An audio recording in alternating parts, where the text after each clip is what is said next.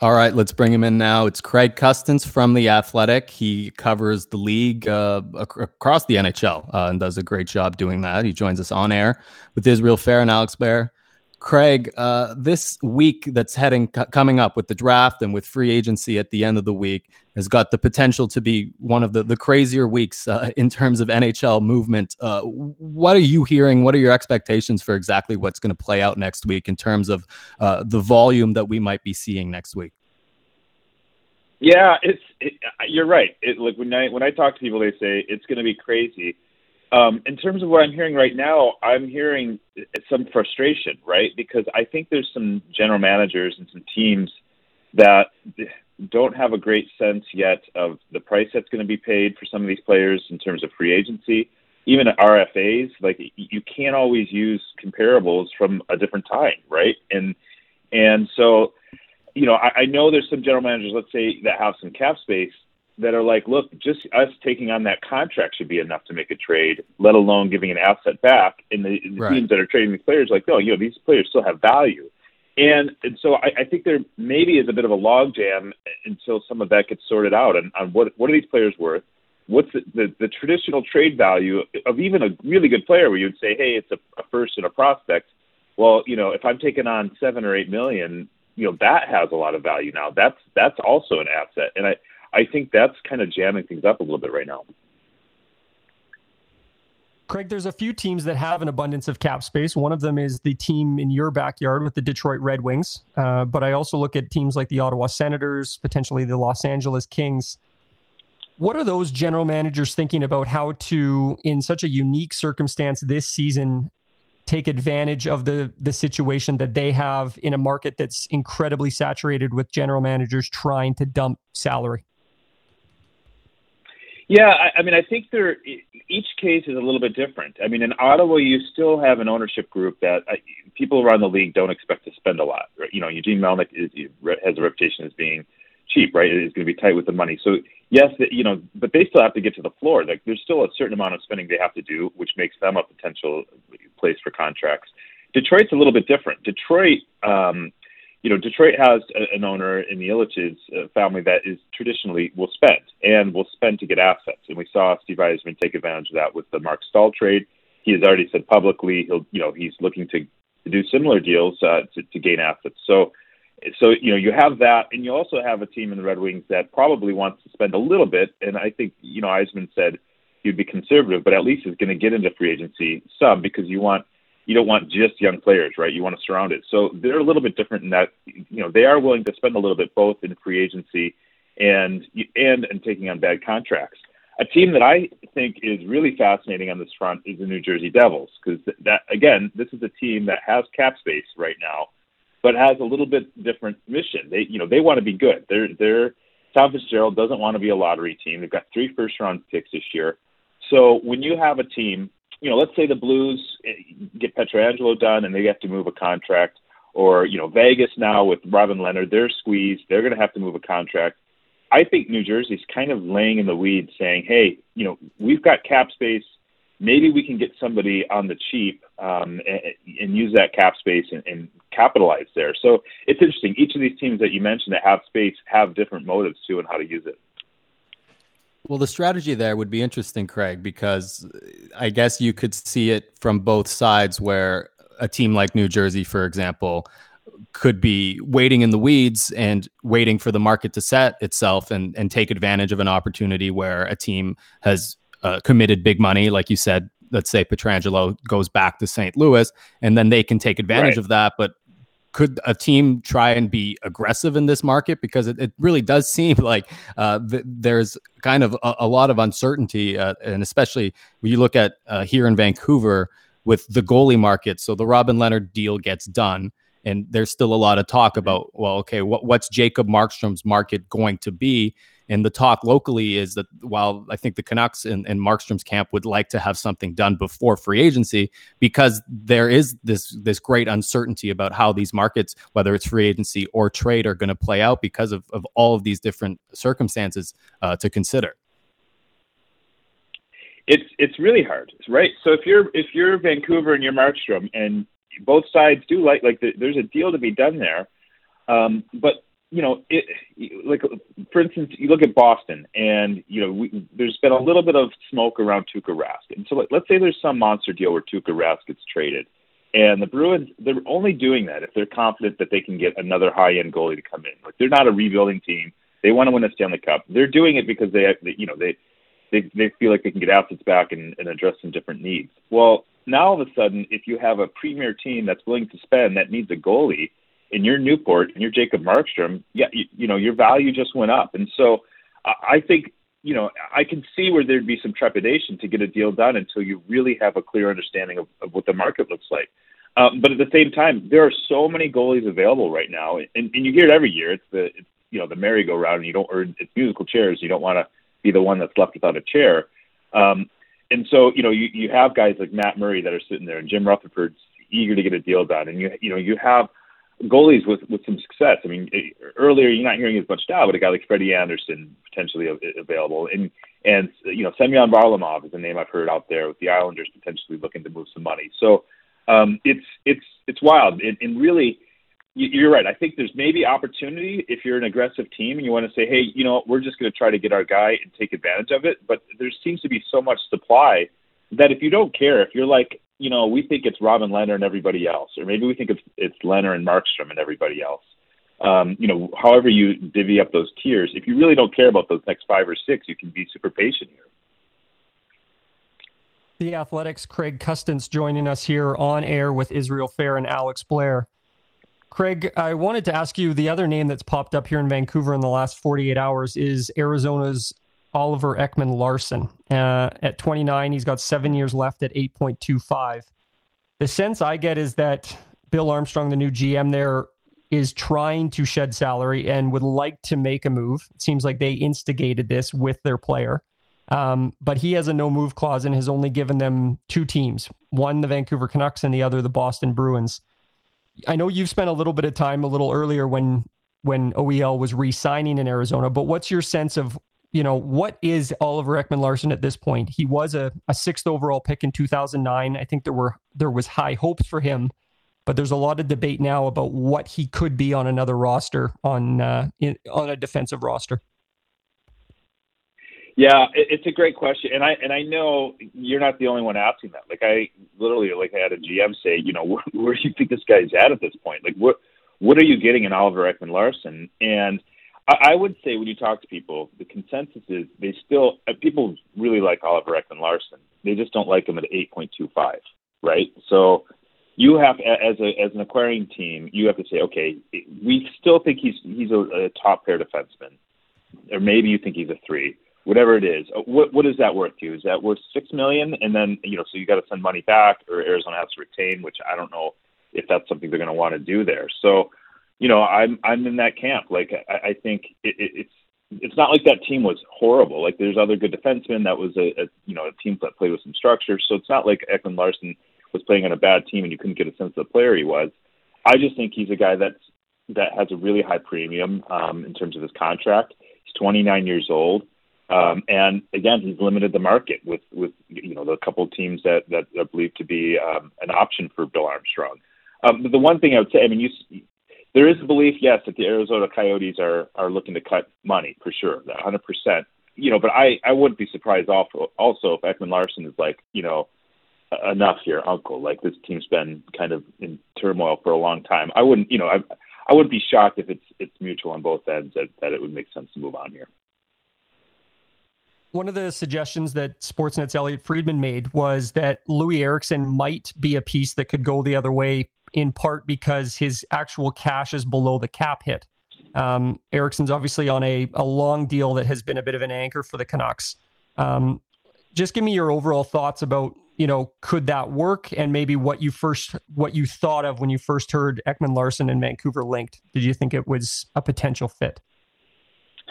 Yeah, I mean, I, I see why it makes sense. I actually thought Calgary made more sense just because of um, the need on defense of the Calgary Flames, just because Brad Treliving was part of the group that drafted Oliver Ekman Larsson. So there's a familiarity there. Uh, you know, you start to connect those dots, and that's often what happens. Where my concern, if you're Vancouver, if you're taking on this big salary, and you know, you still have you can have some contracts to do down the road now. You know, with I mean, you go, you guys know the situation. There's going to be some big money to be paid. You're also trying to figure out what to do with your goalie. You're also trying to figure out, you know, if you how you want to add. So I'd be worried that if you're adding a, a, a premier contract like that, you're you're furthering a, a squeeze. That's that's going to be an issue there in Vancouver. So I can see why they're they're looking at it, but you know, I, I think it makes better sense elsewhere, really, to be honest, in terms because of future cap issues. The Athletics, Craig Custance with us on air, Sportsnet 650. Uh, before we get to free agency and, and I guess trade season will kick off, uh, at least the expectation is that there's going to be a lot of trades at the draft. What are you hearing uh, about this year's draft and, and, and the expectations for how the first round might unfold? Um, yeah, I mean, as I'm sure you guys know, it seems like the top three is pretty carved out, right? So this is one of those drafts that really gets interesting at four, uh, which is held by the Detroit Red Wings, and then even five with the Ottawa Senators. And so that like that to me is where this draft begins, and and so that that'll be fascinating to see what direction the Red Wings go, and that's going to set everything in motion. And you have in in the GM and Steve Yzerman, um, a, a guy that plays things really close to the vest. Uh, nobody saw the Moritz Seider pick coming, including Moritz Seider. If you remember, his reaction was sitting in the stands, stunned. So, uh, you know, I think there's a lot of people that have thoughts on what they think the Red Wings are going to do, but until that pick is actually made, um, you know, I'm, I'm not buying it. And, and then not only do you have this wild card and how it's going to play out fourth, you know, fourth through, uh, on down in the first round, you have the the goalie, the Russian goalie Askarov, who is the wild card, um, who could go anywhere from four to the Red Wings. Who I don't think anybody would be shocked to see if Yzerman did that, especially this, considering this is the guy that drafted Vasilevskiy in Tampa. Um, you know, on down, and and this is a you know he's he is a guy that people really believe is this franchise defining goalie. Um, but as you guys know, we teams are really low to take a goalie in the first round, especially the top half of the first round. So those are the two things I'm going to be watching: is what, what happens for on and what happens with the goalie. You had the Athletics Corey Pronman on your full 60 podcast this week, sort of setting up the draft. Uh, and I know you are uh, geographically quite close with Detroit. Uh, just any, you know, expand upon what you think Detroit and Steve Yzerman could or could not do it for, and and maybe the trickle down that that could have. Um, you also mentioned the the Senators pick at five, which is their second pick in the top five. Um, any sense what they do there? Is it possible that they could move that pick? Yeah, it's funny because I thought they were a trade candidate, and they've come out publicly and said, "Look, that's we're not looking to, to trade that pick." And and you know, and look, we all like to sit here and speculate about trades, especially at the top of the draft, and they're so rare. Like when, is a top five pick moved? And it, it typically doesn't happen. But how often do you have a team picking three and five? That never happens either. So, um, you know, to, to start at four, in terms of the player that you're hearing the most and connected to the Red Wings is uh, Saginaw's Cole Perfetti. Uh, Corey Pronman, as you mentioned, was on uh, the full 60. And if you're a draft nerd, in, as I am and Corey is, and I would suggest giving that a listen. He was great. Nobody knows it better. Nobody, you know, he's uh, Corey is as connected as anybody when it comes to where players are going to go. And and when I asked him to handicap that, he I think he said Cole Perfetti, and he probably felt 60% confident in that pick, which isn't that high, right? And and so that you know that's again because you have a team in Detroit that could go any number of directions, has a million different needs the interesting thing about the Senators pick at five is Corey suggested Jake Sanderson, the defenseman from the program in, in Plymouth, Michigan, US uh, NTDP, excuse me. And this is a guy who I, I think it's fascinating, who has surged up the draft boards and, and really, you know, had a strong finish to the season. But we're sitting here, you know, not much has gone on in the last several months. And Jake Sanderson is a name that you've really seems to have some momentum Whereas a, a year ago or eight eight to nine months ago, this is a guy that was you, you're looking in the 10 to 15 range, and now in Corey's latest mock, he has him at five, and there just seems to be a lot of momentum on that that you know this player, and I find that fascinating that there you know there are there legitimately seems to be movers up and down the uh, the draft board when there's been you know very little hockey outside of Europe being played, and, and that's the wild card too. Like a guy like Lucas Raymond off to a hot start in, in Sweden, and it's if you're a team saying okay we're, we're on the fence. Do you factor in those whatever it is, seven, eight games? I, I don't know. to that point, Craig, about the fact that there isn't a ton of hockey being played in North America right now. Obviously, the bubble experience was a big positive for the NHL in terms of uh, no positive tests, in terms of actually being able to play out the tournament and, and finish the season. But now the, the question after we get through next week and the draft and free agency is when when are we gonna when are we gonna see games again? What what sense are you getting uh, as to the NHL's plans in in getting uh, next season going? Yeah, I mean it's that's the million dollar question, and we're sitting here. I thought the NFL was going to be a really good indication of how things were going to look with the NHL, because you know when you talk to teams, they they have to have fans. Like they just can't go a full season without fans, and it's such a gate-driven league that you know there needs to be fans in the stands. And so you're sitting there watching. Okay, how is the NFL going to play without a bubble? And now we're talking about games being delayed and high-profile players, you know, testing positive. Uh, I'm sure the NHL is watching that closely to see how that's playing out. I, you know, I'm at the point now where it's where it's like, okay, I went from maybe it's early January till now it's going to be you know late January before the NHL season starts, if at all. And in in the you know Gary Bettman has talked publicly about this, but there seems to be two goals here. It's it's you know play with fans, but they also don't want to play anything less than an 82 game schedule, and you also have the Olympics in the summer next year, so you have a tight window. This is a you, you can't have next season extending on in, into how this season went into late September. So I don't know how you squeeze in a, a season, a full 82 game schedule, and have fans in in the mix um, unless something changes dramatically. So um, I think back to that last, you know, the lockout season where it was shortened. They started the year in January, and it was actually one of my favorite years to cover because game one, and you're in a playoff race, and every game had a lot of meaning. I thought that was great, and you know, I know it's not what the league wants, but at some point, as as we get more information here, you, you have to assume that it's going to look closer to that than an 82 game season. The Athletics Craig Custance joining us here on Sportsnet 650. Um, to that point with next season, Craig, one of the things that was raised this week, uh, at least north of the border, was the sort of mem- memo of understanding for the new CBA, in which the players have agreed to a 20% um, uh, cap on escrow. Uh, they've done a 10% salary deferral but it seems like there's a little bit of misunderstanding between the players and the teams as to whether salaries are going to be prorated, where the players believe that if the puck drops for a single game next season, they are entitled to their full salary minus those deductions. Whereas some of the teams believe that the salaries will be prorated based on the number of games. Um, just wondering if you've heard anything on that, and do you see that becoming a big issue going forward as we look to start next season? Yeah, like I this is not like I've I've heard what you guys have heard on this. I haven't talked to anyone specifically on this because we've been kind of knee, knee deep in some of the trades and draft stuff. But like that's a real problem, right? Like the players, I can tell you, like players weren't dying to play this summer in the bubble, and that was a this was a concession they made so that they could get some guarantees about what their contracts and what their their salary was going to look like moving forward. And now you know you have this potential of prorated salaries and it, it, it will be a problem if, if players have this expectation that that you know whatever escrow looks like that was the cap and they had a certain amount of guarantees after that. You know if there was a different level of expectations with ownership that's going to be a re- huge issue.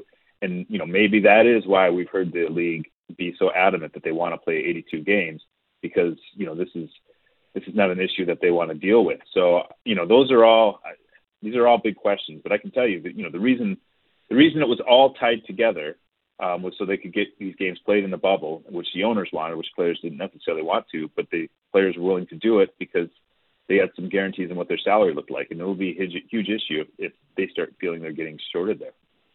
Absolutely. And lastly, we'll get you out of here on this. Um, one of the big stories that took place that we haven't heard a lot about now was uh, former general manager John Chayka's exit from uh, Arizona. I'm just wondering if you have heard anything in regards to when there may be a ruling from Gary Bettman and, uh, and a timeline on when there may be a conclusion to that situation. Yeah, no, you, there's there's not a lot of um, certainty there, and, and it, it's funny. It was like that that whole kind of thing came out, and and John quietly disappeared, and you know this is going to be ultimately a, a fight over wording and contracts with Gary Bettman in the commissioner's office.